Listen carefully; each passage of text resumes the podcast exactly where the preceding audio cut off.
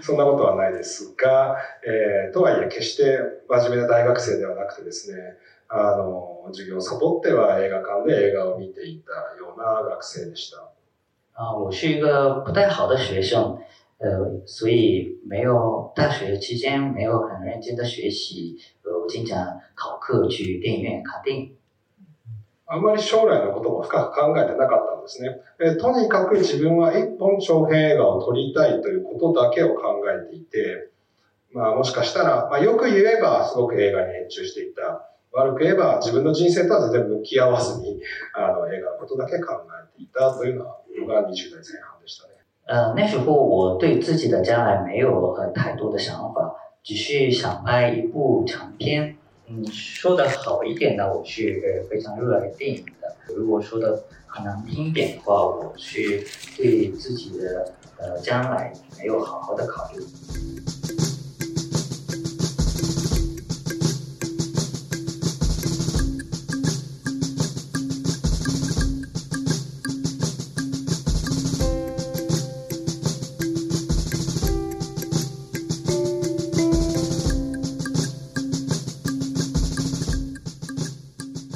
大家好，欢迎收听偶然误杀。偶然误杀是一档以名词解释为起点的播客，我会针对当下流行感兴趣的词条进行一番解释。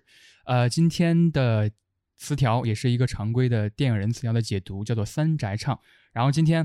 很开心邀请回了阿花跟我聊天。阿花介绍一下自己。大家好，我是阿花，不知道还有没有朋友记得我。上次也是一个电影人解读，相当于是北野武。上次我们解读的是北野武。对，很开心邀请回阿花。刚才节目开录之前我们已经聊了20分钟了，就是聊三宅唱这个导演。我很喜欢阿花在前不久和三宅唱对谈的那个采访稿中你写的第一句话，你还记得吗？我不记得了你说我是记性很差的阿花你说2023年的夏天是属于三宅唱的，那就反正也现在也刚入伏嘛，然后我们就开启这期节目我先对三宅唱这个导演做一个简单的解释。三宅唱他是1984年，他是80后，7月18日出生在日本的一个日本导演。他刚好跟我前几天那个聊的那个阿比查邦差2天，虽然不是同年，他也是巨蟹座，所以他也是一个感情很细腻的人，细腻的导演我上升星座是巨蟹座，吓死我！刚才差一点以为你要说我前女友是就差2天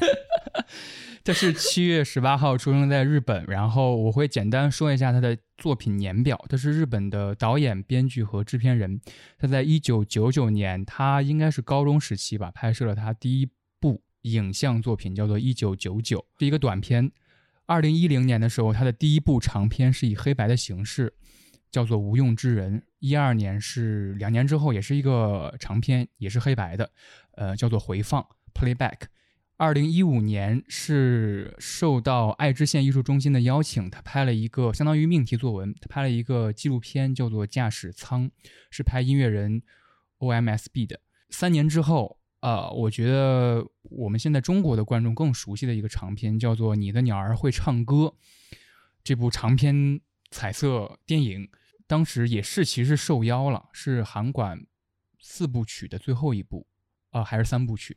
这个应该是你说的韩馆3部曲，应该是小说吧？对，韩馆著的， 对，是那个佐藤泰治的一个日本作家。然后当时韩馆市民电影院负责人就邀请了几个人来改编佐藤泰治的作品，然后最后一部是你的鸟儿会唱歌。同年是一个也受到山口县的邀请，拍了一个工作坊式的长片，叫做《野性之旅》。然后2年后是和网飞合作拍了《咒怨》，然后2022年是相当于最新的，目前最新的长片是《惠子凝视》，今年得到了日本电影讯报的第1，也获得了最佳女主。然后这部片子其实也是名古屋电视台成立60周年的一个纪念作品。就像我刚才说的，它长片其实不多，我刚才说的蛮多还都是短片和习作形式。今天想聊三宅唱其实也有一个引子，也有一个缘由，就是在6月底的时候有一个影展刚刚结束，是三宅唱的影展。这个影展的主题叫做听见城市的节奏。我不知道阿花你是首先对这个影展有什么？我听说你是看了最后一天的驾驶舱那部，是不是还有别的？对，我是最后一天看了驾驶舱和野心之旅，还有无言日记，2018。嗯，因为这个影展是等于说北京是最后一个城市，对，他之前先去了上海，然后去了武汉，然后又去了成都。哇，真的是一个能量超强的导演。然后在北京的第一场我也去了，是他的首作无用之人和他的高中时期拍的那个习作1999合放的。这一部放完之后他跟大家有一个比较长的交流，在交流之后他也说在这场临时加一个签名的活动，就是能量很强。然后我在那天还排了很长队，巨长队，就排到那个电影资料馆，小西天那个电影资料馆就是那个门栏外边到马路上了。我排到的时候我还跟他说嘛，我说听说您是一个很爱去 club 的导演，我向他推荐了 Wigwam。 我说，然后他说啊是在北京吗？我说对对对，是在北京。他说啊我看他有点犹豫，我说可能下一次。他说对对对，下一次吧。我也不知道他是一个很爱逛 club 的这个印象是谁写的，谁造成的。他好像还是应该年轻的时候会去吧，然后去上海的时候好像去了。他去对 system， 对，毕竟他这样跑下来就将近快一个月，每个城市去巡演，估计体力上也会有一点累吧。对对对对，因为他其实在北京也是第一天有映后，第二天有映后，每天都有映后。有一天没有，因为7月1号是没有的，因为那天我们采访了他。对，然后7月2号是最后他有映后的那一天。然后其实他在最后一天那个时候，最后放完结束已经快10点了，他也是主动提出来说好像如果有想要签名的影迷的话，那我们可以在这边再加一个签名环节。所以他真的是一个非常非常平易近人的导演。而且我对这个影展印象最深的是，我后来听了一个节目说，三宅唱是就是最开始的时候不愿意放那些短片的，挑片嘛，就是他不是很愿意放，比如说长滨啊，比如说8月8日这些短片的。我以为是他有一些怎么说顾虑，或者是有一些看法，但是后来才明白，他回邮件的时候他会说他觉得短片只是习作，不太好意思给那么多人看自己的习作，他希望呈现给中国观众的是一个比较完整的作品。我觉得他这个还挺多的。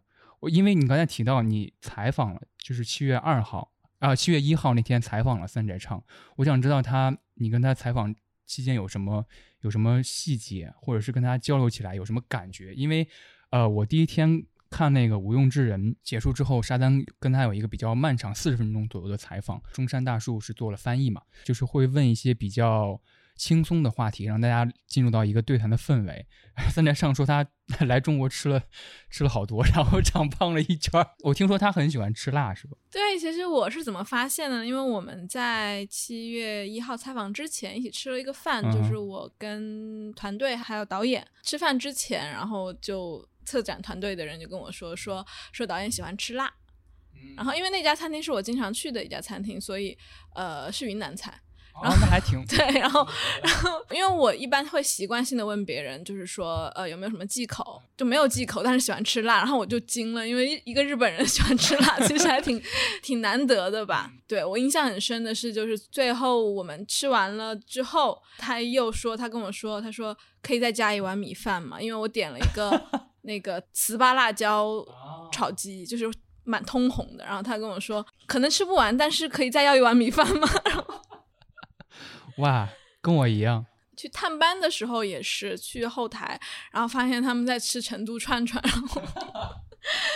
很接地气的。是的是的，因为看那个后来有一个问题，就是问他来中国，或者在你那个采访当中看到了他是很喜欢散步的一个人，在城市里边散步。他其实有点带出来北京和上海两个城市的节奏不一样，因为他提到刚来到上海的时候他是惊了的感觉，因为觉得车的那个喇叭声实在是太多了，太密集了。但是在北京就不会，其实是这两个城市在规划上有点不同，北京是比较宽的马路，比较舒的那种感觉，然后上海是可能比较拥挤的感觉。有点点明了他那个这个影展的主题嘛，就是听见城市的节奏。沙丹在问问题的时候一直也点到这个节奏这个问题，就是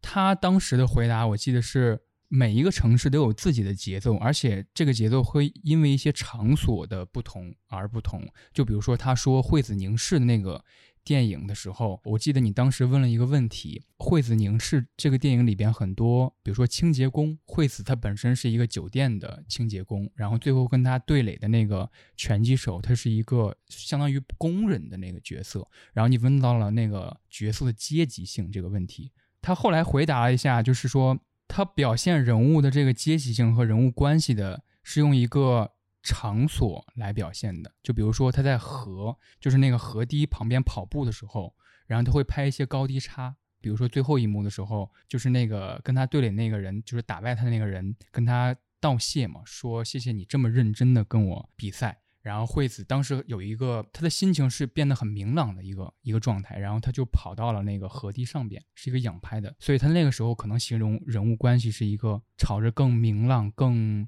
开阔的地方去了。我对他这个城市的节奏印象还蛮深的，因为你当时问了是为什么会把惠子宁市这个片子选择在东京不那么起眼的一个地方拍，就是荒川拍嘛。我想知道你当时问他这部片子的时候，这个问题当时有什么想法？因为惠子宁市是离我们最近的一部片子，是今年上半年大陆在流媒体上可以观看的，是他最新的一部作品。我先解释一下，那个阶级的问题不是我问的对，应该是别的哪一个采访里面写到的。对 对,、啊、对，但是荒川这个的确是我问的。其实我注意到这个的一个契机是因为我正好是这一本这部电影的这个原著，也就是我们的小笠原惠子本人的自传。其实这部电影惠子宁市是根据这个小笠原惠子听不见的拳击手的自传改编的。那我正好是在翻译这个，我遇见了一个问题，是因为这个书里面现实生活中其实这个拳击馆是存在的，它的这个表它是用片假名去写的，就是它没有办法被汉化。我就有一点不知道该怎么办，然后我就想说那我去看一下电影里面的字幕是怎么翻的，就是我们引进的这个字幕怎么翻的。然后后来 我一看没有，就是没有这个，就是它上面是写的是荒川，某荒川一个区，然后是某一家拳击馆。这个时候我就会突然一下，哦，荒川这个在我的记忆印象里面就留下了非常深的印象。然后在第二点呢，是因为我碰巧又是这个你的鸟儿会唱歌的，我2018年写过这个片子的影评，2018年它现在日本上了，然后它后来进了柏林。我再翻回去看我当时写的影评，虽然觉得自己那个时候写的不太好，但是我发现我当时自己写的是以城市，就是以那个是函馆这个地点来写的，就以它这个函馆发生的场景来切入的。同样的这个视角是可以套在这个惠子宁市里面的。对，是所以我当时想到了荒川这个问题，我很想知道他选择第一部他的舞台是发生在东京的这个电影作品，那为什么他选择的是不是我们所想的是去新宿、去涩谷，对，去这些我们一眼就可以看定位它是东京的一个地方去拍摄，而是去荒川这样一个可能不是去过很多次东京的外国人，他还不知道荒川在哪里。你当时问了一个问题，就是那个荒川县嘛，你说窗外的景象都很不像东京，其实我是看完这个片子我才知道他是在东京拍的。他回答了2点，就是第一点是他觉得他本身就会觉得荒川这个地方的气质很适合去拍一个拳击题材的电影。那第二呢，是他觉得荒川的历史有历史戏剧性的一个地区，其实是有一个这样的说法的，就是东京的真正的中心在东边，而不是西边，而是在浅草，在荒川这一带，浅草上野荒川，这个是东京最以前就江户时代的庶民文化发展的地方。最开始是东边先起来的，但是好像他改编那个原著和他这个时代当然肯定不是一个时代了，就是原著好像是80年代左右吧，原著应该是写于2011年，倒推吧应该是80年左右。这个现实生活中的惠子她出生她长大，自传里面她写的是更多的是自己以前，她回想自己以前，就是我已经成为了一个职业拳击手，我已经拿到了这个资格证，那我为什么要去打拳击，以及我是一个听觉障碍者，就是我的耳朵几乎听不见，然后他是怎么去找到了这家拳击馆，收下了他，因为所有的拳击馆都不要他，就是说你耳朵听不见，你太危险了，你连打业余赛都很危险，你不要想去拿这个资格证。他讲的是这样的一个过程，他其实跟电影是我觉得他跟电影其实是两个作品，对，是两个作品。但是我在后来一个采访当中，三宅其实也回答这个问题，他说他只是截取了原著当中的某种感觉，这种感觉是说传记作品里边的那个惠子，他提到了一点，就是他拿到资格证之后有点不知道该怎么办了，说啊，我现在竟然也是一个职业拳击手了，我该怎么办。回应到那个电影里边，就是惠子在这个电影里边一共有两场比赛嘛，第一场比赛他是打赢了的，打赢完之后他有一个比较漫长的迷茫，就是说我好像他的意思是说我不想要这样的胜利，就是他感觉自己本来很差，但是好像在那个比赛之后被人认可了，比如他弟弟还时不时的给他鼓励说，哎呀，你知道吗，就是跟你打完那场比赛之后，你的对手直接进医院了。然后惠子其实一直有一个心里面不舒服的点，不是还写了一封信吗，他说我想跟馆长说我想休息一段时间，因为我觉得我连累到了其他人，就是对于我的关注连累到了其他人。然后这个迷茫的点好像跟原著当中有一个契合的感觉。对，就是我在采访里面的时候，三宅导演也说到了，他说我问他就是您读完了这个书之后你有什么感想，他当时说的是他感觉这个惠子他是一个很酷的人，他是一个非常率真的人，就是他从来都不会隐藏自己的害怕。他在书里面明确的说，他说我很害怕被打，他想过我不想打拳击了。他拿到职业资格之后，他真的是他去找到馆长说，他说我要退出，他说我要离开拳击。一个是他的父母，这个当然父母去看比赛，这个在电影里面也有这样的这个情节。他就说，然后馆长就问他，在书里面馆长就问他说为什么，然后他就直接说，他说因为我讨厌被打。在电影当中就是说我怕疼嘛，就是弟弟问他说你打拳击为了什么，你不害怕吗，他说我也害怕，我很怕疼。然后他弟弟好像很欣慰说啊，原来你是一个正常人。对对，而且可能跟岸井这个演员也有一点关系，就是可能之后我们聊到就是三宅和演员之间相处的模式。之前一个采访里边其实也被问到，就是说如何让岸井这个演员拍出他会拳击这项运动，然后他说其实并没有很多指导性的意见，他只是提供了一个氛围，让他觉得自己可以。他们在拍这个片子之前的开拍前3个月，他们两个导演跟岸井演员两个人一起去学了拳击。哦，因为你在那个采访里边问到，他说对拳击感不感兴趣，在拍之前。对，他说他完全没有兴趣。这个片子本身不是他自己提出来要拍的，而是他制片人找到他说有一部这样的电影要拍，然后女主已经定了是岸井雪乃，我们觉得你比较合适，你要来拍吗？不是一个说我觉得我特别想把这个这个文学故事拍成电影，然后我再去拍，不是的，他是被找到的这个人。我觉得他好像很多拍片经历都是被找到的那个人，就是问他被委托的那个人，对，包括他拍那个江户时期的那个时代剧《密室与看守人》。密室与看守人。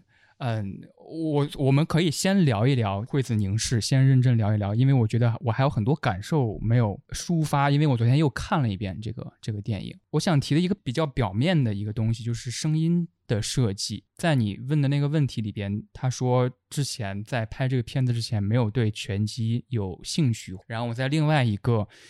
对谈里边看到了，他说他看了一个电影很喜欢，是一个纪录片，用那个纪录片做了一个比较主要的算是拳击方面的如何拍的一个引导，就是怀斯曼的拳击馆。然后我还去看了一下这个纪录片，很多相似的设计和地方，比如说拳击馆这个纪录片刚开头它就是用一个比较碎的镜头去拍那个拳击馆里边的海报，就是很快速的概览，能够听到一些拳击的声音一直在你的耳朵里，然后有一个场景的给你塑造一个场景。然后它里边有一个能称得上是一个节奏的设计，就是里边一直会有一个 timer beeps， 就是那个滴滴滴，就是那个倒计时，我之前不知道全局馆里面的设置是什么，但是我看完十几分钟、20分钟的时候，我大致理解了，就是那个倒计时是，比如说我跟阿花要做一个那个乒乓靶的那个练习，我们定时长是8分钟，就会在这儿放一个倒计时。8分钟之后，我们就短暂的休息一下。那个纪录片在前10分钟的时候是一个，比如说我拍阿花，拍她在倒计时结束前1分钟，比如说她打靶或者打沙包，然后突然一个声音，就是那个倒计时到了，很尖锐。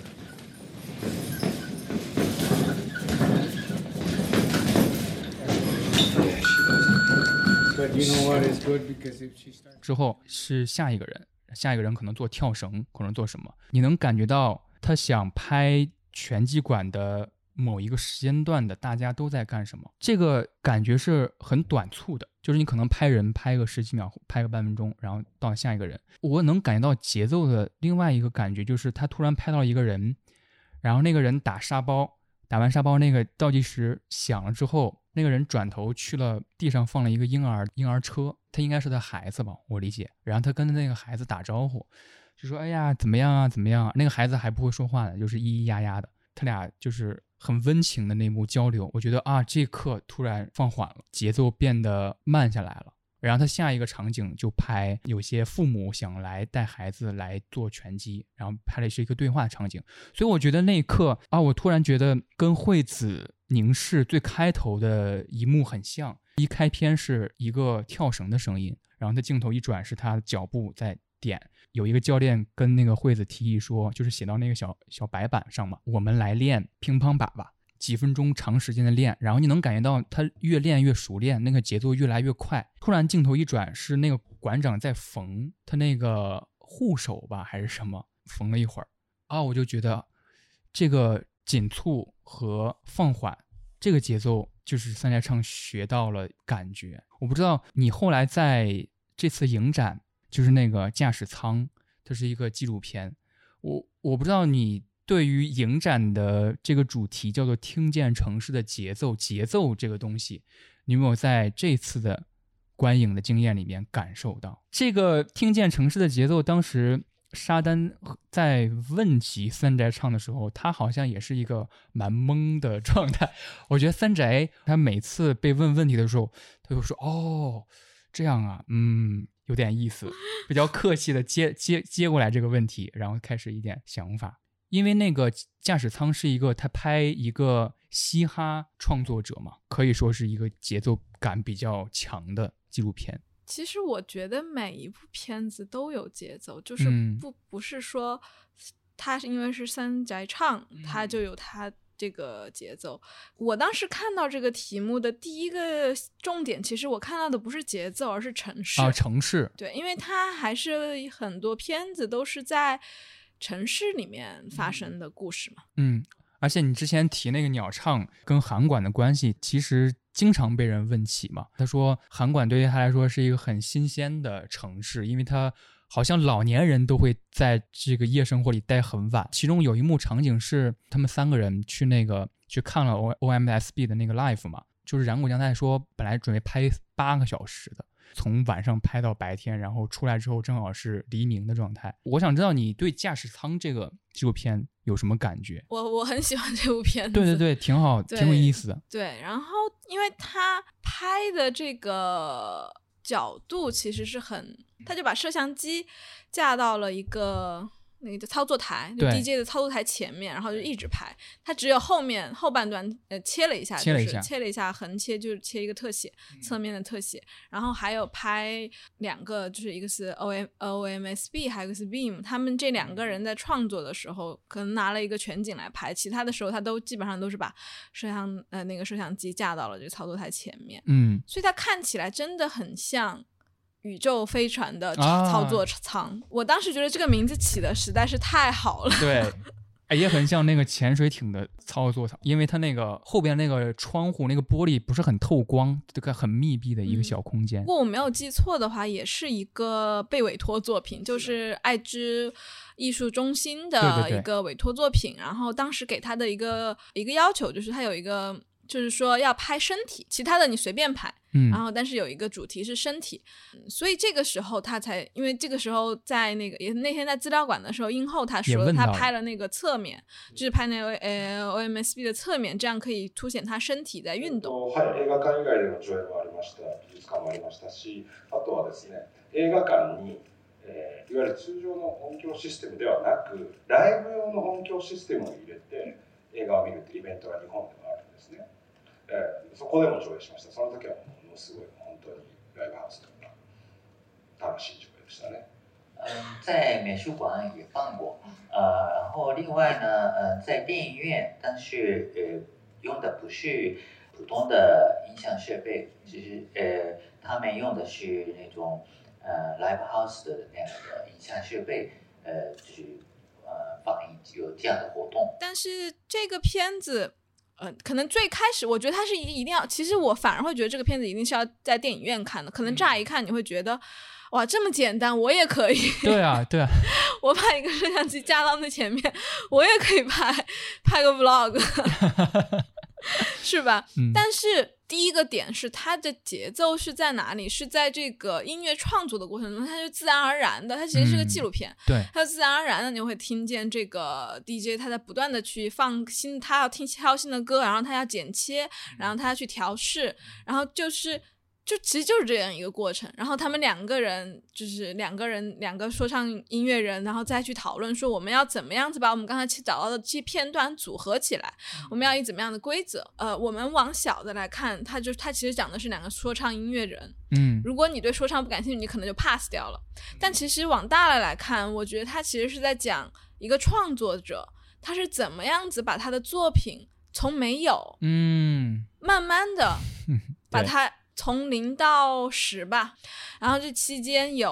他就拍了很多，就是 OMSB 他说唱，然后他卡词，对，可能卡了好多回，卡了好多回，然后卡到他自己没有耐心了。我觉得他来唱，他的这个嗅觉很好，他就把这个其实是你不断的尝试，然后你失败，然后你不断尝试，你不断失败，然后这个本身的这样一个行为的过程中，他就已经蕴含了一个戏剧性了。对。对，我也想说我其实也很喜欢这部作品，我也可以谈到这个影展有一个比较有意思的点，就是我旁边坐了一个头发花白的老奶奶，很和蔼的一个人，她就自己做了一大桶的那个自己做的那个绿豆水，然后在就是放之前一直问我喝不喝但是她在开场10分钟之后就睡着了，然后就后来就走掉了，离开了。我当时结束完之后一直在想一件事，包括我看一些豆瓣的新的短评，就是评分很低的，就说首先是为什么他会在一个刻画嘻哈音乐人在用一些老的胶片做采样，把这个采样做成一个 beats， 然后再用 beats 做那个一首新的歌创作里边他会睡着，我抱有那样一个疑问。另外一个就是大家的短评就说啊，为什么要重复拍很冗长，他一遍一遍试错，然后一遍一遍尝试又错，一遍一遍尝试又错，那个占比很多。为什么不能拍他尝试几遍错之后，然后有一个很好的结果？有一个很好的结果啊，这首歌做出来了。这首歌确实是做出来了，但是我能明显感觉到那个时长是大家有点焦躁，肯定是三宅自己剪辑，然后他有意那么为之，因为剪了8个月。就是这个短片是拍了2天，对对，其实我很同意你说的。首先它是一个放在操作台上的一个镜头，他自己也说剪辑的时候很像对着镜子在工作。然后另外一个就是它其实就是一个你要创作到你要尝试到某一个地步的时候你才能捕捉到该怎么样，这是三宅唱电影里边比较重要的他自己的一个节奏和风格吧。就比如说我看了另外一个短片是那个长滨嘛，就是他拍石桥静河，就是在鸟唱之前他跟石桥静河拍了2个短片，尝试跟他更深入的了解，一个是拍了8月8日这个，然后另外一个是长滨。8月8日就是拍石桥静河的一天，然后当晚就去了海边拍了长滨那个作品。说白了就是他对着石桥静河长镜头拍他，然后石桥可能刚开始是坐在海边的，然后慢慢的他起身，然后有一些小的动作，因为石桥在演员之前他是学舞蹈的嘛，他有一些动作之后，我能感觉到那一刻稍微有点尴尬，就是那个尴尬可能是三宅我和石桥静河都感觉到的，就是拍摄的那一幕没有很怎样，可能对于三宅来说这是必须要经历的，就是好像那个试错一样，突然有一个时刻我能感觉到石桥静河不是很顾忌这个摄影机是否跟得上自己了，会有一些很大的跨步，然后在海边有很自由很舒展的一个状态，这个短片就成立了。所以我觉得到2/3的时长的时候一定会有一个探索，三宅在努力的刻画演员也好艺术家的那个试错的那个过程也好，过了那个时间段就是一个彼此都很舒展的一个阶段。我其实倒不是觉得他在刻画，我是觉得他在相信他拍的这些人。驾驶舱这一部他其实当时问过 OMSB 和 Beam 说2天可以吗，我们可以再长一点的时间，然后他们2个人说两天就可以了。还有一点打动我的是怎么说呢，他其实是我们看待生活的一种方法吧，就是他们2个人就在一个很小很小的房间，甚至他们会觉得邻居都可能听见他们扰民的一个地方。里面有一个我非常喜欢的镜头，就是 OMSB 他在手上买东西，他在手机上看那个芦笋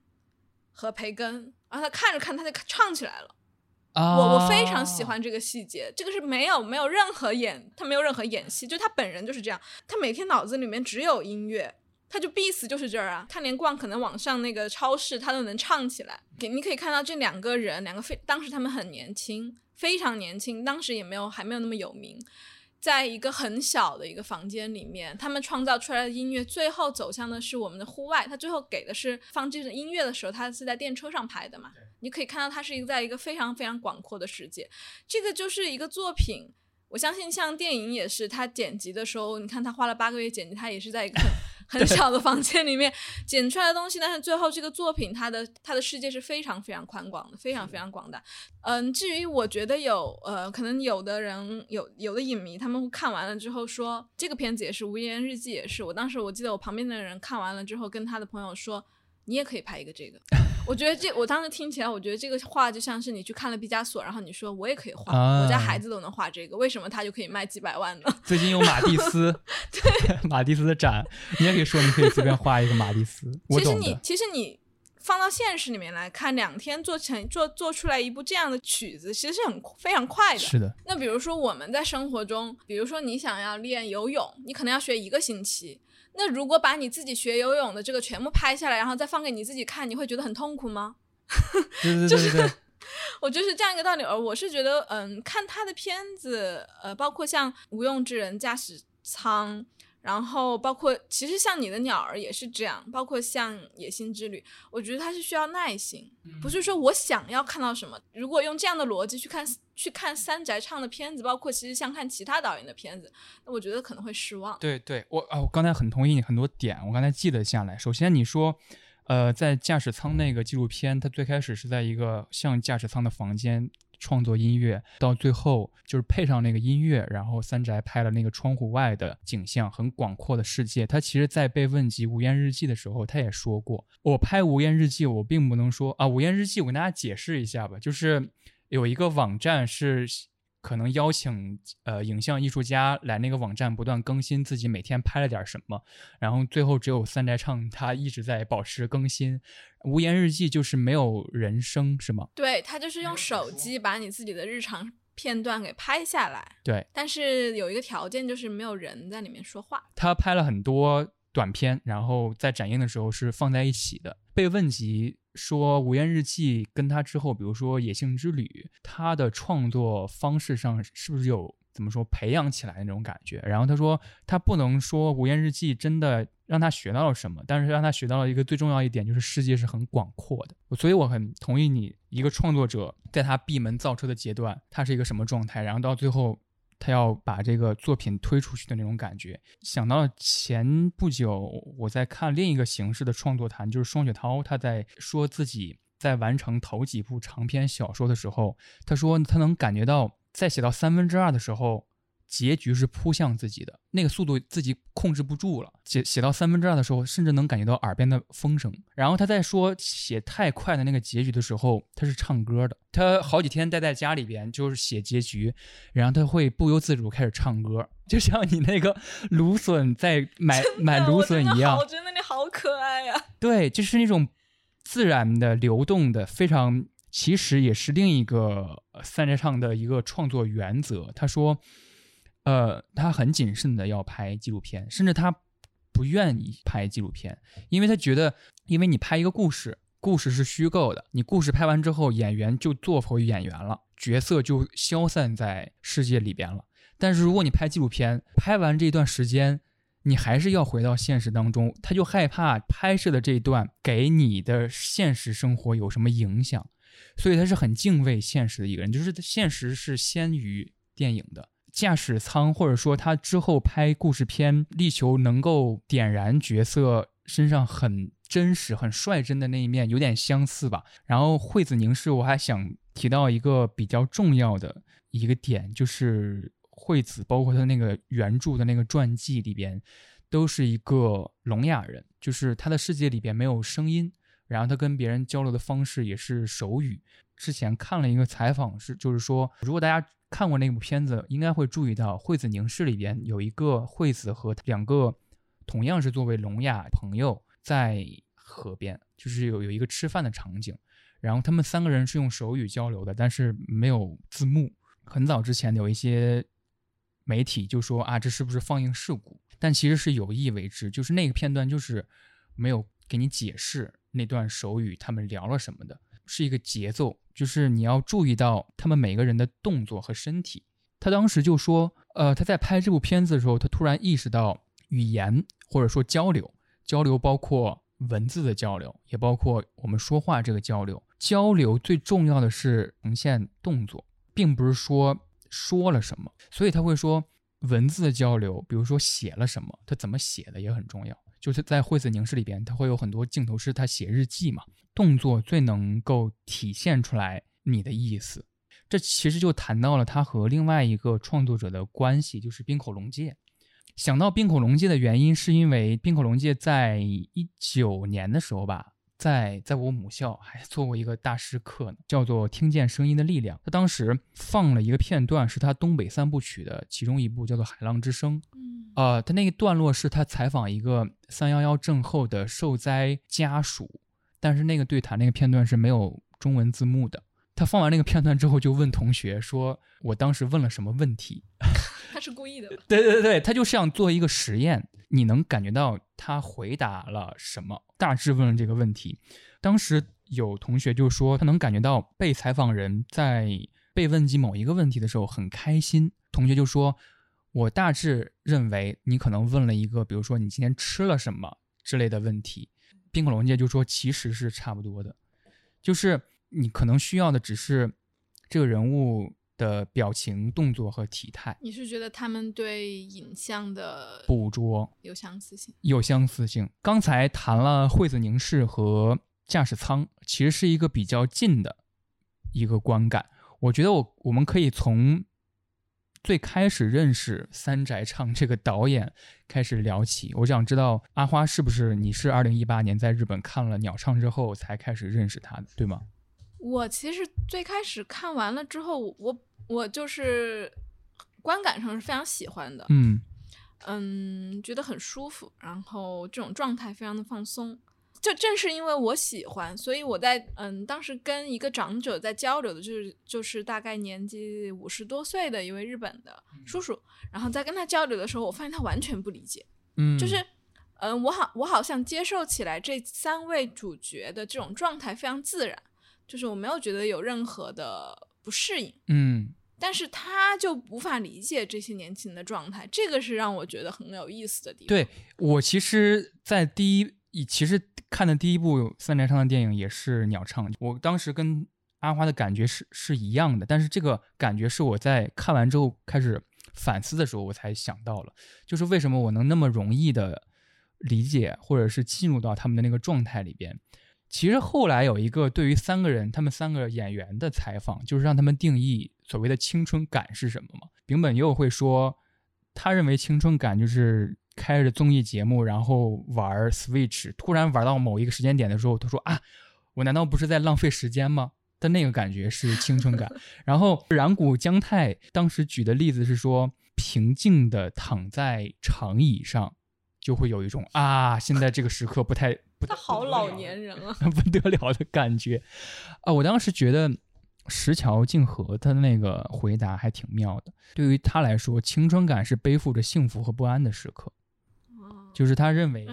就是坐飞机要离别一个朋友或者是离开一个城市的时候，他觉得那个时候不舒服的感觉是青春感。我们可能会从鸟唱这个电影来着重聊一聊三宅唱对于我们的感觉是什么，以及可能会 call back 到一些我们刚才总结的一些特点，比如说什么是节奏。首先我想说，如果提节奏的话，你的鸟儿会唱歌里边刚开头就有一个非常具有节奏感的点，柄本佑演那个演员他有一个数数，那个石桥静河我已经忘了他们三个演员演的是什么了，我总是没关系，你就说名字就行。我可能说演员名字大家能更能反映出来一点。是不是我们就认定他们三个人的某种真实的状态是那个样子，说明就是演员就是我们看到的以为是演员是本色出演。对啊，说明这个气质拿捏的非常的准确。就是三宅跟他们的在片场期间的关系就是说是友人嘛，就是跟他们一起玩嘛。总之那个柄本佑他有一个倒数的一个场景，那个倒数场景其实就是石桥静河在夜晚的时候跟他很偶然的相遇了，然后他错开之后，柄本佑就说那个角色就说，我现在开始倒计时2分钟，如果那个女孩会回来我就跟她一起出去玩或怎么样，然后她就开始倒数了。我觉得那是一个可能很表征的一个节奏感吧，她似乎期待又似乎有点漫不经心的在做倒数。1、2、3、4、5、6、7、8、9、10、11、12、13、14、15、16。然后后来我看第二遍的时候，我注意到非常非常具有节奏感，我非常非常喜欢的一幕，很简单很简单一幕，可能阿花你都不太记得了，因为染谷将太演的是一个失业的青年，他是一个待业的状态，也好像没有要去找工作的感觉。然后有一天早上他自然醒，他睡在上铺，他下了床开门之后有一个镜头是他兜里掏出来耳机戴上去，然后他从画左走到画右，因为画面是一个马路，然后他走到马路快要过去的时候他突然停住了，突然又往画左走了啊！我第一遍看的我都没注意到，然后第二遍看的时候我说哇好棒，就是那个好字在哪里。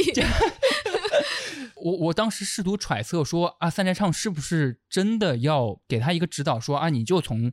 马路这边走到马路那边，然后你在中间停住，然后你再走回来。我不知道他是不是有一个很明确的指导要他这么做。我觉得那一刻就刻画出来了染谷将太这个角色特别立体的一点，就是他没想好，他走错路了吧，他没想到要走过去。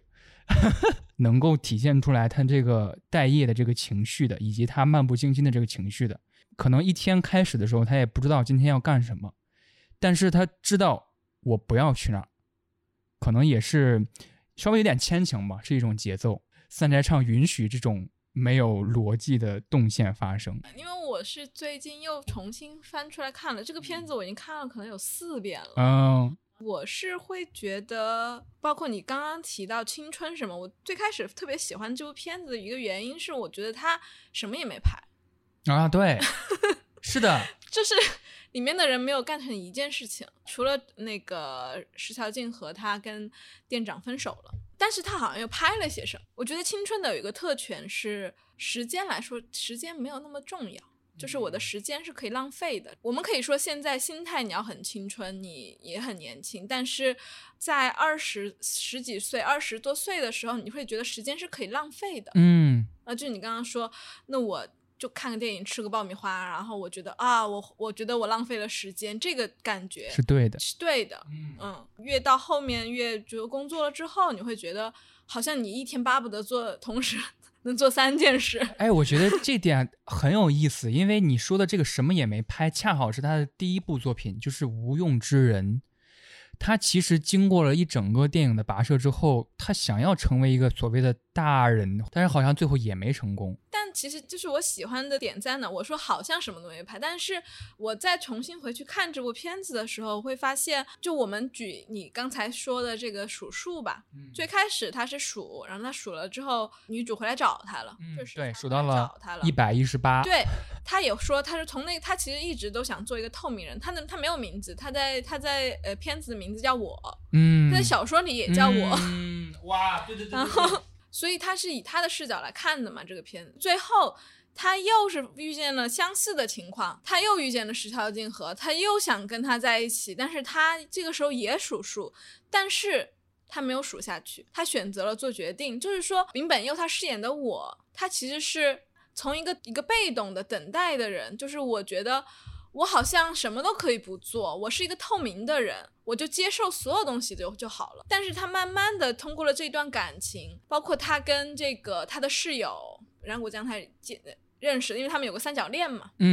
他产生了一个我不单是你的室友了，而是你是我的一个情敌的这种，慢慢的他们的距离越来越近，我和一个他者之间的距离，他本来只是一个旁人，但是我通过了这个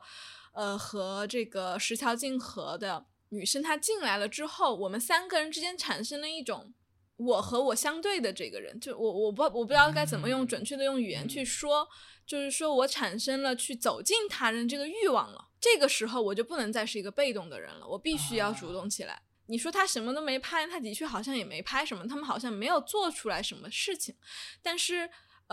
你再放到他们这几个人物的心理变化去看，他其实拍了一个不自知到自知的状态。对，我非常同意你说的这一点，就是体现到电影当中的某一个段落，就是刚开始柄本佑演的那个我在染谷将太说我能不能带石桥静河，应该叫佐之子吧，他那个角色能不能带他去看电影，然后他就说佐之子是一个很自由的人，他想干嘛，他想跟谁去看都跟谁去看，他表现出了一个那样的一个对话。然后在其中有一幕，那一幕也被奉为很经典的一幕嘛，就是他们在那个 live house 里边唱跳一整晚，他们都喝了一些酒，他们3个人都非常开心，都很开心，很忘我。然后我将他就搭在了佐之子的肩上，他们2个一起舞动。突然柄本佑出现了，从画佐突然闯出来，开始把他们2个搂在，就是左边右边各搂住一个。三宅唱有一个指导，因为在后来有一个创作谈里面就说其实是一个很嘈杂的环境，然后当然他们都很开心，不知道摄影机在哪儿其实，但是三宅会比如说叫他过来说你现在应该拿一个酒干什么干什么，我觉得那个你能感觉到柄本佑他想要插入进来，他想要打断你们的某种亲密，他想要主动的干这件事儿，他以一个我仍是朋友的举动来参与进来。而且你说的这一点其实是我之前跟你我列了一个大纲里面的问题，但是我们后来都同意那个问题其实是有点作废的，就是为什么都是3人结构，因为你在那个采访当中问了三宅唱嘛，就是为什么好像回放其实也是一个3人结构，对，鸟唱也是3位角色。我还要提的一个片子就是《野性之旅》，其实也是一个对，无用之人也是3人啊，无用之人也是3个人。觉得这个问题作废的原因是因为得到了三宅唱自己的对导演官方回答，对官方回答，他说我其实也没有特别的设定，他只是觉得2个人的戏拍起来的模式太单一了，就是相爱或者相杀。如果纳入3个人进来的话，有更多的可能性。我想说的是，它可以跟《野性之旅》有一点对照的感觉，就是你说的那个主动性，从一个被动到主动的状态。《野性之旅》是它，在一个工作坊拍的，这个工作坊模式其实也有被提及嘛，就是滨口龙介其实那个《欢乐时光》也是工作坊，它这个工作坊是一个好像植物研究式的工作坊，采集植物标本。然后那演员都是很年轻的，当时15、16岁吧，都是素人。后来那个其中很帅的那个男孩子演了《惠子》里面的一个角色， 对。然后其中有一个女孩子作为主角是最大的，她是大学生。他们在做采集植物标本的过程当中，就是观众能够很细微的感觉到两位男孩子虽然性格很不一样，但是都产生出了对这个女孩子的想要亲近的欲望，总是想要逗她笑的感觉。影片到2/3的时候，我们的那种感觉得到了印证嘛，就是其中一个男孩子对另外一个男孩子说，等我考上了高中我就要表白，我就要对这个女孩表白。他是先跟他的这个好朋友好兄弟说了这件事儿，然后说完这件事就是被告知的那个男的就很恍惚，然后他走出来那个房间之后他就先表白了可以说是一个由被动变为主动的，因为这个第一个表白的人他其实在影片当中呈现出来的性格是一个稍微有一点点木讷的感觉，然后但是他有一个很主动的一个行为。青春里边最大的一个感受就是不甘吧，我也喜欢，然后就是好像你现在开始宣称你这个行为之后，就好像是你独有的那种感觉一样，有种较劲的感觉在。这也是一个透明的有空气感的人想要做出不一样的动作的时候的一个转变。我还想聊一聊柄本佑这个角色，刚才说的那个节奏吧。柄本佑这个青年有一个动作是他回家之后是傍晚，就是他从那个书店打完兼职，他每次回家都不开灯。我不知道你生活当中是什么人啊，我回家我是必开灯的，我就是第一个就是先去开灯。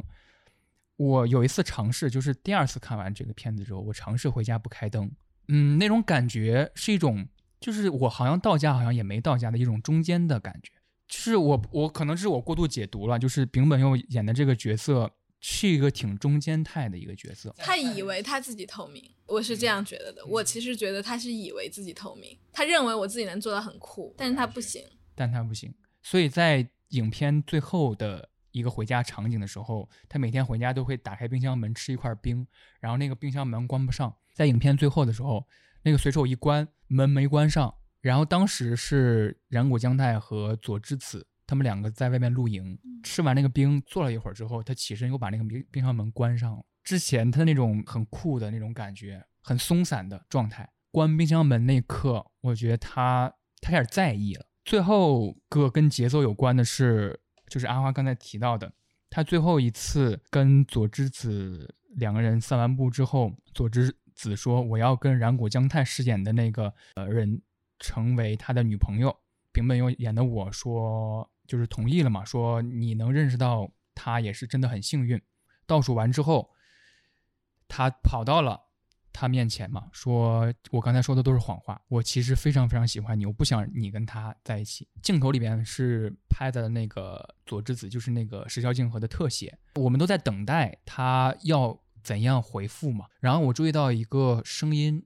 是越来越小，然后变成静音了差不多10几秒，然后影片结束了，没有一个结果。也有点 callback 到你刚才谈到的，就是他其实没有拍什么。对，就是如果观众想要去看什么生离死别，就是又在一起这个问题其实在三宅唱的一个对谈里边也问到了，他说他希望观众看完之后不是怀揣着一个答案回去的，是怀揣着一个疑问回去的，就是说啊，生活当中确实是有这样的情况。我觉得我可以聊一个比较有意思的点，也就是我们刚开头最开始说这个影展给我们的个人感受比较有趣的一点，就是驾驶舱放完之后放了一个他的 MV， 就是他拍那个 OMSB他那个歌的一个 MV， 他拍很多音乐人的 MV 都在影展那几天那个 QQ 音乐上，你可以全部都看到，我也看了好几个。所以我会想以他拍的 MV 聊一聊他是如何看待音乐这回事的。就是他跟 OMSB 其实有一个比较漫长的合作嘛，还有一个 Hi'Spec 是 Hi'Spec 是他朋友，是他朋友是吧？他们都是很好的朋友，现在应该是啊。我看那个《密室与看守人》的时候，那是一个时代电影，但是他用的是电子乐，然后那个电子乐就是 Hi'Spec 做的。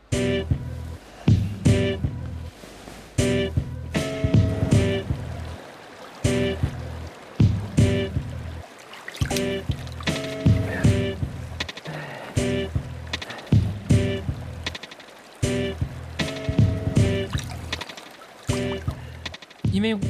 我们都知道三宅唱是一个很热爱音乐的人，在《无用的人》的那个电影的映后也被问到一个问题，就是既然一个导演那么喜欢音乐，为什么不会在他的出道作里边堆砌音乐嘛？但他说他不想借用音乐的力量去破坏掉他对电影的构成。我好像没有问他关于音乐这方面的东西，因为我觉得我是直接就问了声音，就是我没有把它仅仅限于音乐这一块。我能理解就是大家会把三宅唱跟这个 hip hop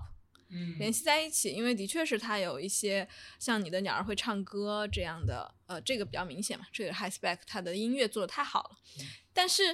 其实里面的音乐不是主角，但是音乐是一个氛围的烘托，一个情绪的烘托，就是它没有阻碍到这个电影本身的其他的语言。对，它没有，它是一个怎么说呢，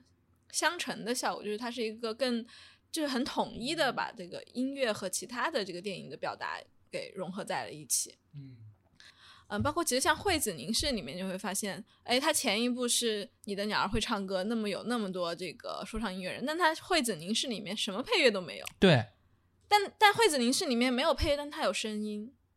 是有声音，而且如果可以称得上配乐，就是他弟弟弹唱那一段，然后他自己有一个声音在旁白自己的日记。对，所以其实他并不是说一定要跟音乐扯上，就是一定要把音乐放到他的电影里面。我觉得他在我看来是一个，他不会设想说我要拍一个拳击的题材，我要拍一个怎样的一个形式去表达，而他会去慢慢的去了解这个包括演员，然后包括这个故事，包括这个场景的历史，这些他在慢慢的做调查的过程中，他自然而然会发现会出现一个方法去来做这个作品，而不是说我就是要用这几个元素，这个是我自己的标签，他没有这种，他给我反而是一个你很难去归类的一个这样的导演。对，很难归类这一点，其实刚才在开播前还聊了一下，他自己也表示嘛，惠子凝视是一个以声音开始的，没有旁白没有配乐开始的电影，那他下一个电影就想用一个旁白和配乐开始的，所以他是一个不断在电影里边实验的导演。我觉得他拍 MV 里边有一个手法，觉得算是一个特点吧，驾驶舱放完之后放那个 MV， 它其实是一个两个时空的拼接。对，大的画幅里边是一个列车外的一个镜头，里面有一个小的画幅，然后小的画幅有 OMSB 说唱的那个表演，还有一些别的场景的刻画，就是两个时空是放在一起的。看他很多 MV 其实他用的都是多媒介的手法，比如说用那种像是 VHS 那种很老2000年那种 DV 拍摄的，也有像手机拍摄的。这个 rapper 在唱的时候，他这句词和下一句词他演唱的时空是不一样的。我觉得他对时空的这种着迷，就是破裂时空的着迷，是有个人特点的地方的。因为在问惠子凝视就会问到你是怎么看待文学和电影的改编的这个问题。我之前看了一个采访，这是两个完全不一样的东西，但他非常喜欢的是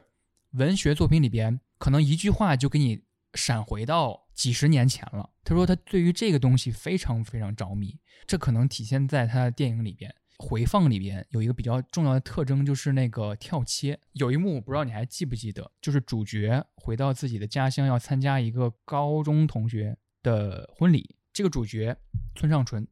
他开了一个车，然后旁边坐着是另外一个他高中同学，然后那个演员是演了挺多《偶然与想象》，演了挺多《冰口龙介》的那个色川青演。对对对，这是他们车内的一个场景。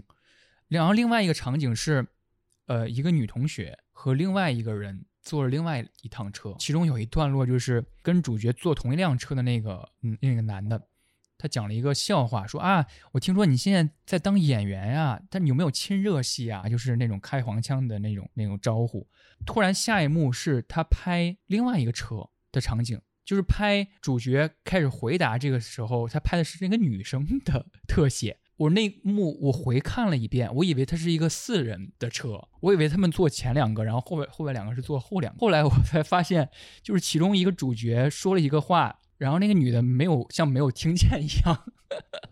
就没有任何回应。我说哎，是为什么？后来我才发现两个时空，那个能量是我觉得高中同学再次见面的时候有一点心思不在彼此身上。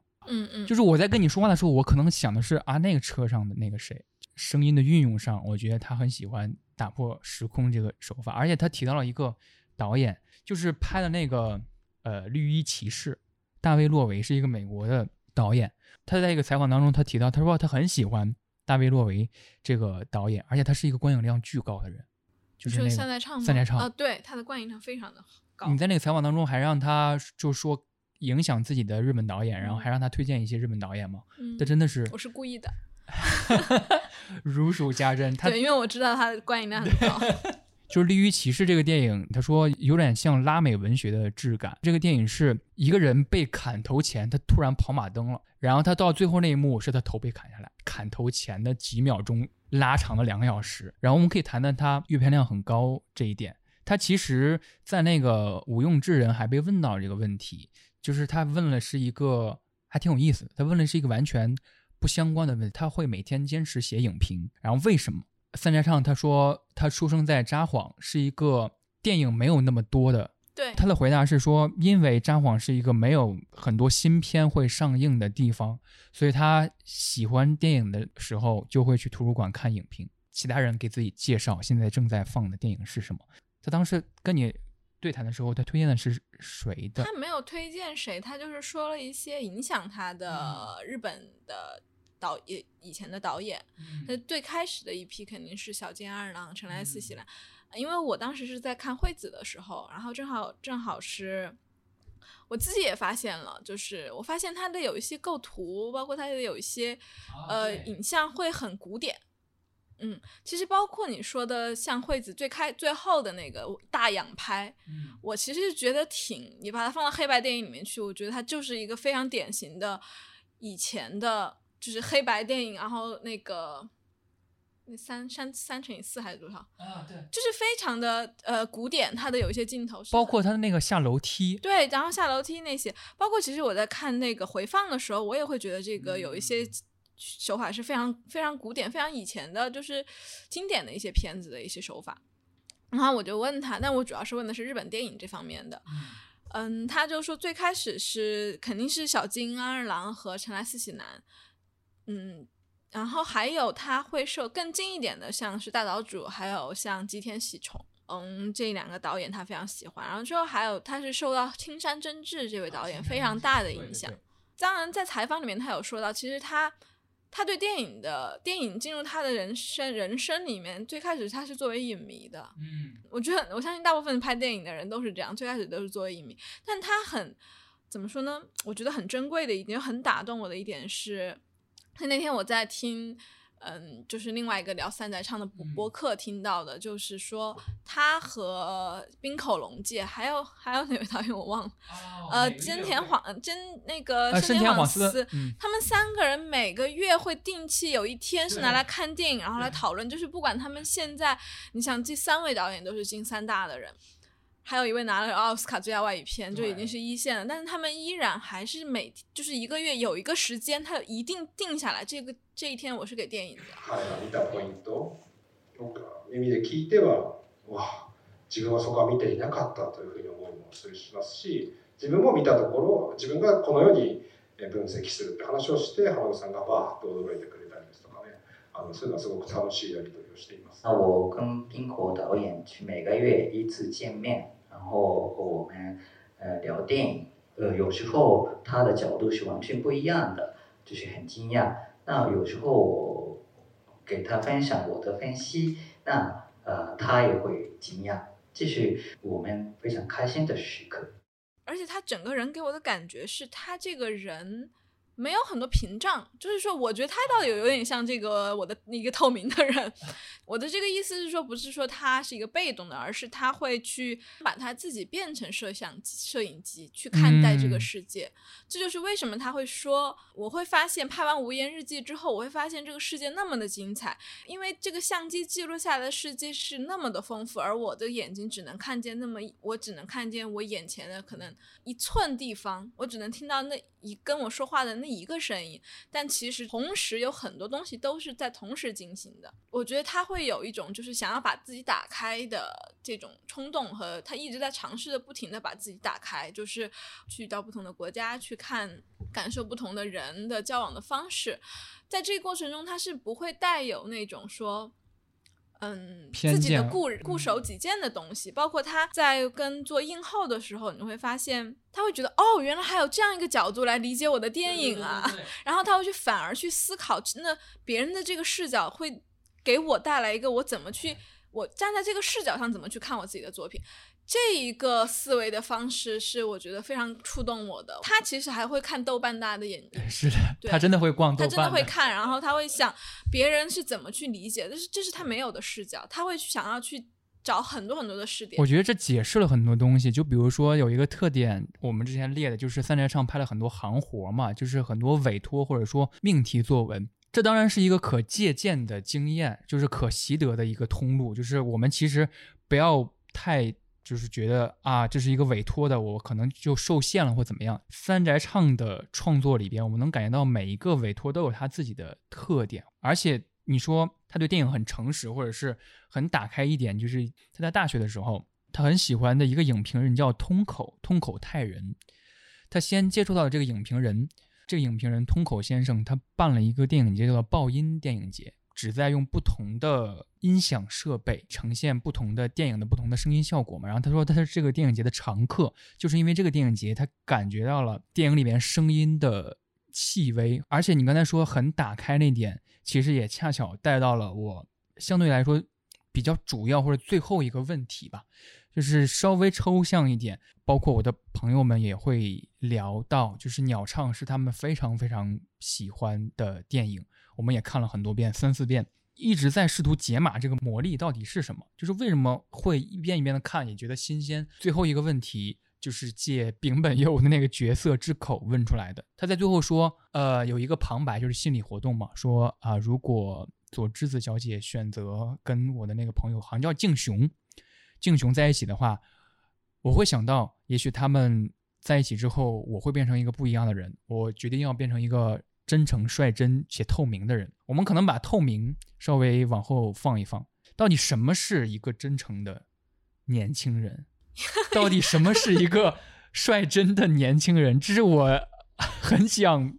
讨论出来或者很想讨论的一个话。那你觉得什么是一个不率真的年轻人呢？我们这一句话里面有两个一个是真诚，还有一个是年轻，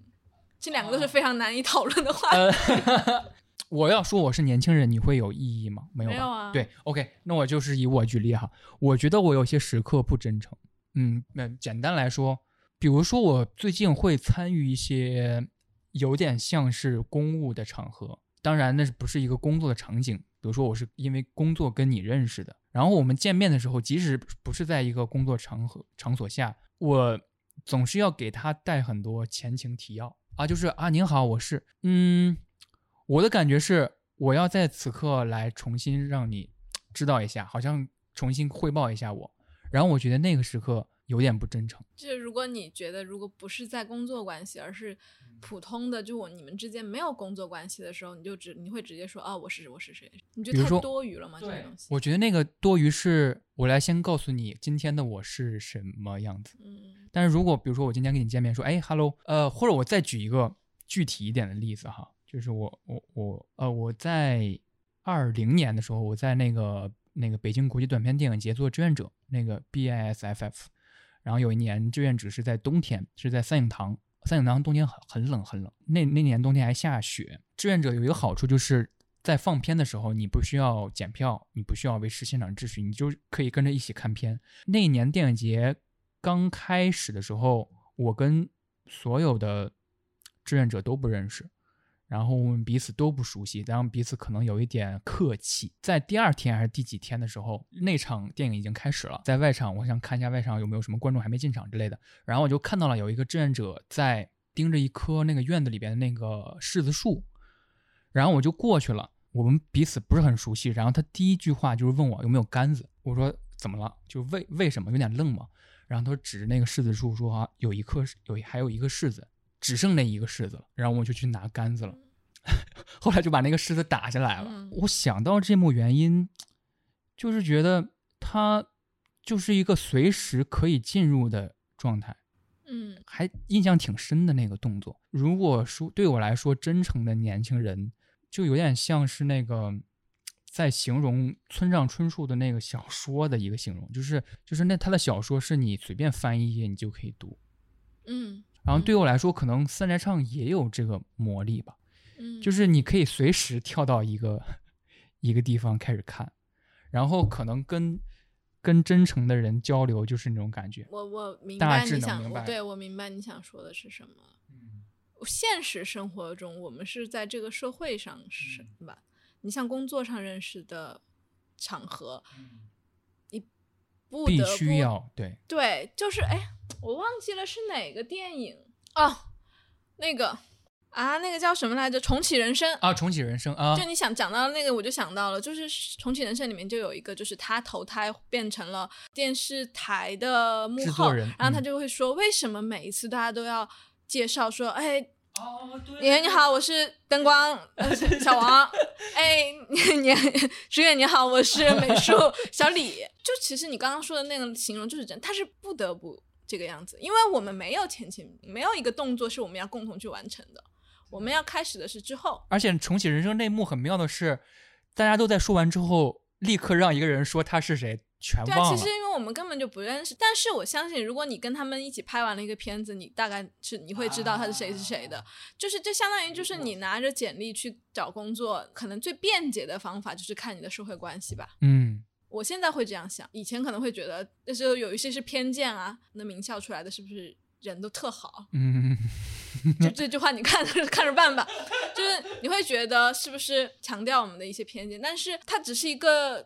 折中的功利的办法吧，就是它是一个你在茫茫人海中你要选择一个人来做工作。但是你刚刚举的另外一个场景，它是完全是私下，就是你们共同要去完成一件事情。比如说我去旅行的时候，我在一个青旅，我可以不知道他是谁，我就跟他聊起这个东西。就旅行的一个魅力就是这样，就是你去见到一个，你就算你见到陌生人之后，你可以去认识他，然后你会觉得你们那天玩得非常非常开心。我会觉得凡事都是有限的，就是你再回来的时候，如果你再回到你的日常，这个人跟你一起回来，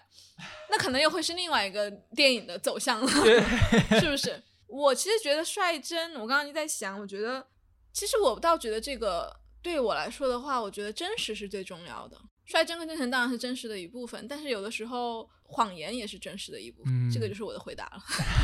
对的，而且你刚才说那个谎言其实也真实，我觉得可以用另外一个稍微轻度一点的形容，就是其实有点说到三宅唱跟石桥静河的关系，因为他提到他其实不太愿意给任何演员100%的自由度，但是他就是愿意给石桥静河。形容过石桥静河这个人，他说他是一个不允许自己不诚实的人。对，我可能会用这样一个词吧，就是比起真诚或者率真，就是我们从三宅唱，从村上春树他们的作品里面就随时打开随时都可以读，因为他们的世界很真实。就是因为这个世界非常的真实，它就是像我们，它像我们在生活的，它像我们在生活的这个世界，它像我们所经历的一些东西。但是它当然我们知道它不是现实，但是它的作品里面存在着这样一个真实的感情，就是描写状态。三宅唱也是描写状态的东西很多，他描写一个车是如何被推上去的，那个状态可以一次一次感受的。但是如果说情节，他表白了，他拒绝了，这个情节是太一次性的东西了。那个三宅唱在那个驾驶舱放映完之后，他也提到第一次见 OMSB 那个人的时候，他觉得他第一印象是那个人很凶。对。然后后来是他在那个走廊上无意间碰撞到了那个人，然后 OMSB 一直跟他道歉说对不起对不起对不起什么，然后他觉得这个人好像跟我的想象当中不太一样。这也是一个体育吧，就是我们看三宅唱的电影，阿花最开始说的需要耐心，你需要跟他慢慢的进入到他的那个状态里边。也许三宅唱跟别人的接触也是这么对，因为我有朋友不太喜欢这个电影的，就是我推荐他去看，然后看完了说没看明白，挺好的。我并不会觉得这个我并不会觉得这是一个否定的，因为每个人你看一个东西，其实你读一本书，你看一部电影，看一个小说，你有的人可能会觉得不行啊，我看不明白他到底想要表达什么，但是有的人他可能会觉得我很享受这个状态。我觉得我们从三宅唱这个词条开始谈起，谈他几个作品，谈他影展，好像最后落到了一个不是三宅唱电影相关，但是好像很三宅唱风格的一个问题上面。我觉得结束这次谈话还挺美妙的，真的是在夏天聊了三宅唱，非常感谢阿花，非常开心又来录节目。而且你当时那个问题，我想知道你当时那个问题的讲法是什么，就是你我问了啥？时代的空气。我是迹象很差的、oh, okay, 我是迹象很差的阿花。那我给你念一遍你的问题啊。哦，时代的空气是吗？对，你当时问的问题是，曾经一位出生于50年代日本长者看过这个电影之后觉得无法理解，请问一下您周围同时代的人是否也有类似的感受？因为三宅唱已经39岁了，嗯，您觉得这部电影里边所呈现的是否可称之为时代的空气？因为我是觉得其实可能大家会觉得它的节奏吧，但我会觉得三宅唱的电影里面有一种说不清道不明的魅力，是我会是一种我抓不到的东西，就是像一个空气一样，就它笼罩在这个片子里面，但是我又说不出来它到底是什么。嗯，就是你能呼吸到，那你会觉得很喜欢；那你呼吸不到，那你会觉得这是一个很无聊的片子。对，我会觉得我会拿它形容是这个样子。我当时问这个，其实我是顺势问下去，因为我们是基本上还是按照我的这个采访大纲来走的。但是有一些问题是我临时，就是我跟他聊到这个地方，然后我就想继续再问下去。嗯，这个因为我会觉得，说我周围的日本朋友也看了这个片子，也很喜欢。我就会觉得那会不会这是一个代际的差别。我很想告诉他我们这里有一个词叫躺平，就是我觉得那3个年轻人非常非常准确的表现了躺平的年轻人是怎么样。就我也不找工作，我也不愁，我就这个有多少钱花多少钱，我就看着